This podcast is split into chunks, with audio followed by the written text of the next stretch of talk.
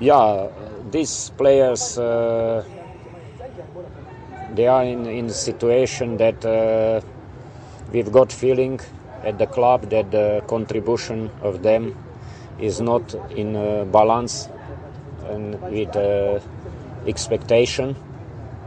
So they don't train with the group of players what uh, we prepare for the league games.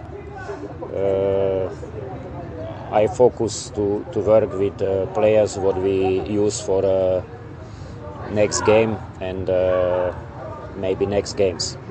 They are not in plan for this game, and I plan from game to game. So that's what I can say.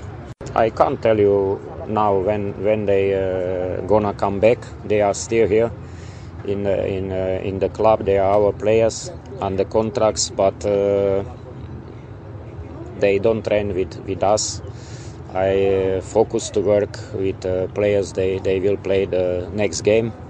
I moved uh, some players from our Diski team, which perform very well in the the competition.